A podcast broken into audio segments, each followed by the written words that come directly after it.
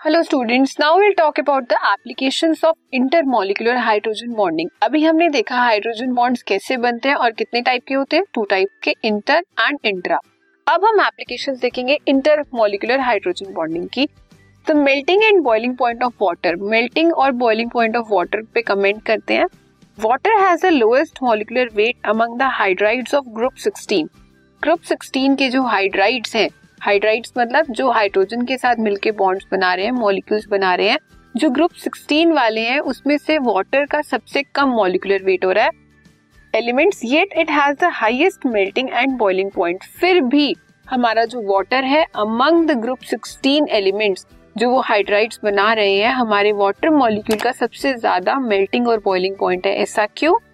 It is due to inter intermolecular hydrogen bonding in H2O क्यों? क्योंकि जो water molecules हैं, उसमें कैसी बॉन्डिंग है? इंटरमोलिकुलर हर वाटर मॉलिक्यूल हर H2O मॉलिक्यूल में हाइड्रोजन बॉन्डिंग है। इस वजह से उसका मेल्टिंग और बॉइलिंग पॉइंट ज़्यादा है। Ice has less density than water ice की डेंसिटी वाटर से कम होती है। In crystal structure of ice every water molecule is associated with four other water molecules by hydrogen bonding in a cage like tetrahedral structure ऐसा क्यों होता है?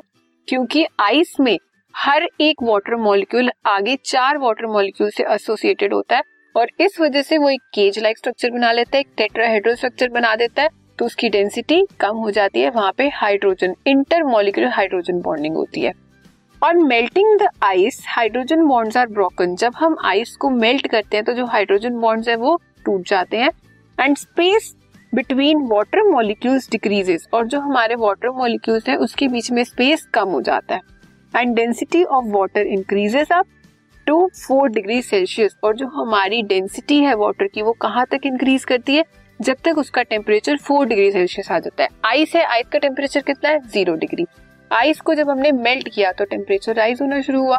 जब टेम्परेचर राइज हो रहा है, हमने आइस को मेल्ट कर दिया तो जो बॉन्ड्स हैं, वो हमारे टूट रहे हैं। जैसे जैसे वो बॉन्ड्स टूट रहे हैं, जो वाटर मॉलिक्यूल के बीच का डिस्टेंस है, वो भी कम हो रहा है। और उसकी डेंसिटी बढ़ती जा रही है। कहाँ तक? जब तक टेम्परेचर हमारा फोर डिग्री पहुंचेगा। जब वो फोर डिग्री पे आ जाएगा एंड अब four degree Celsius more hydrogen bonds are broken ज़्यादा से ज़्यादा जो हमारे हाइड्रोजन बॉन्ड है, वो टूट जाएँगे, क्योंकि वो सॉलिड से लिक्विड में कन्वर्ट हो गया। The water molecules get apart from each other और जो वाटर के मॉलिक्यूल्स हैं, वो दूर दूर होने स्टार्ट हो जाएँगे and the density again decreases और इससे हमारी डेंसिटी फिर से कम हो जाएगी। So water has maximum density at four degree Celsius तो सबसे ज़्यादा डेंसिटी वाटर की कब होती है? जब वो फोर डिग्री सेल्सियस टेम्परेचर पे होता है। तो ये हमारी एप्लीकेशन थी इंटरमोलिकुलर हाइड्रोजन बॉन्डिंग की, कि जो वाटर मॉलिक्यूल है, उसकी सबसे ज़्यादा बॉइलिंग मेल्टिंग पॉइंट क्यों होता है? Due to intermolecular hydrogen bonding ice की जो डेंसिटी है, वो ज़्यादा है as compare to water ice की डेंसिटी कम क्यों है एज कंपेयर टू वाटर क्यों? क्योंकि वहाँ पे हाइड्रोजन बॉन्ड्स जो है, वो टूट जाते हैं।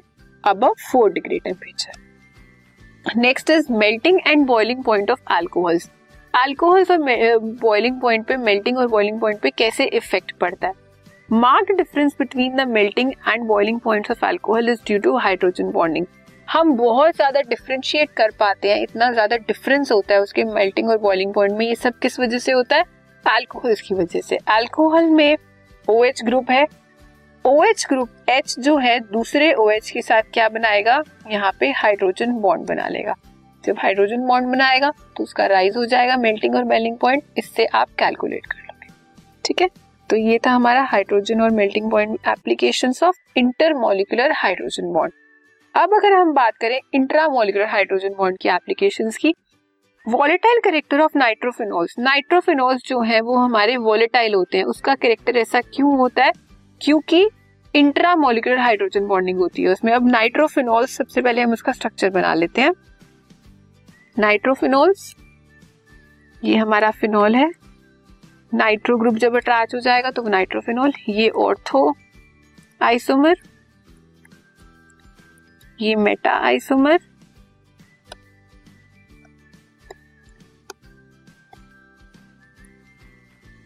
और ये हमारा पैरा आइसोमर उन्होंने बोला, जो ऑर्थो आइसोमर है, वो कैसा है? वोलेटाइल है। ऐसा क्यों है? क्योंकि यहाँ पे इंट्रामोलिकुलर हाइड्रोजन बॉन्डिंग हो जाती है। इंट्रामोलिकुलर मतलब within the molecule so orthonitrophenol is more volatile वो ज़्यादा वॉलेटाइल है, उसका बॉइलिंग पॉइंट कम है। As compare to meta and para it is due to chelation क्यों? क्योंकि इस मॉलिक्यूल में चिलेशन हो रही है। मतलब विद इन द मॉलिक्यूल वो कंबाइन कर रहा है। हमारा जो हाइड्रोजन है और ऑक्सीजन है।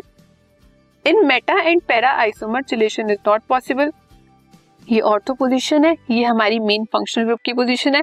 ये बहुत पास पास है तो यहाँ पे बॉन्डिंग ईजी है। लेकिन यहाँ पे डिस्टेंस ज़्यादा है और यहाँ तो बहुत ही ज़्यादा डिस्टेंस है। इसलिए यहाँ पे जो है चिलेशन पॉसिबल नहीं है चिलेशन पॉसिबल नहीं है तो वो वॉलेटाइल नहीं है। वॉलेटाइल नहीं है तो मतलब उसका बॉइलिंग और मेल्टिंग पॉइंट बहुत ज़्यादा है। इसलिए जो हमारा ऑर्थो आइसोमर है नाइट्रोफिनोल का, वो जल्दी इवेपोरेट हो जाता है, जल्दी वॉलेटाइल हो जाता है।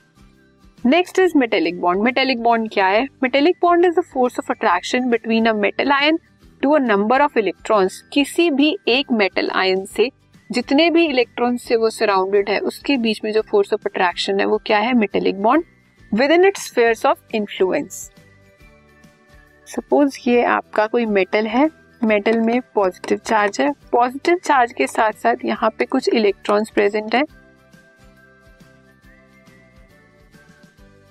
इस पॉजिटिव चार्ज का इन इलेक्ट्रॉन्स पे इन्फ्लुएंस है। तो जहाँ तक ये इन्फ्लुएंस है, जो फोर्स ऑफ़ अट्रैक्शन में एग्जिस्ट कर रही है, इस मेटल आयन में और इन इलेक्ट्रॉन्स में, वो कैसा बॉन्ड बनाती है? Metallic bond electron sea theory of metallic bond explains number of properties of the metal जो इलेक्ट्रॉन सी थ्योरी है हमारी, वो हमें बहुत सारी प्रॉपर्टीज़ बताती है कि हमारा जो इलेक्ट्रॉन है, वो मेटल में जब साथ में उसके इंटरेक्ट करता है, जब वो मेटेलिक बॉन्ड बनाता है तो वो किस तरह की प्रॉपर्टीज़ को शो करता है?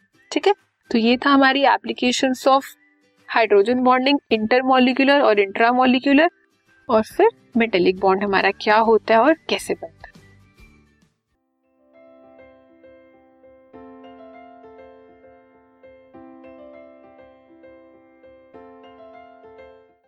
This podcast is brought you by Hub Hopper Shiksha Abhiyan अगर आपको ये पॉडकास्ट पसंद आया तो प्लीज़ लाइक शेयर और सब्सक्राइब करें और वीडियो क्लासेस के लिए शिक्षा अभियान के यूट्यूब चैनल पर जाएँ।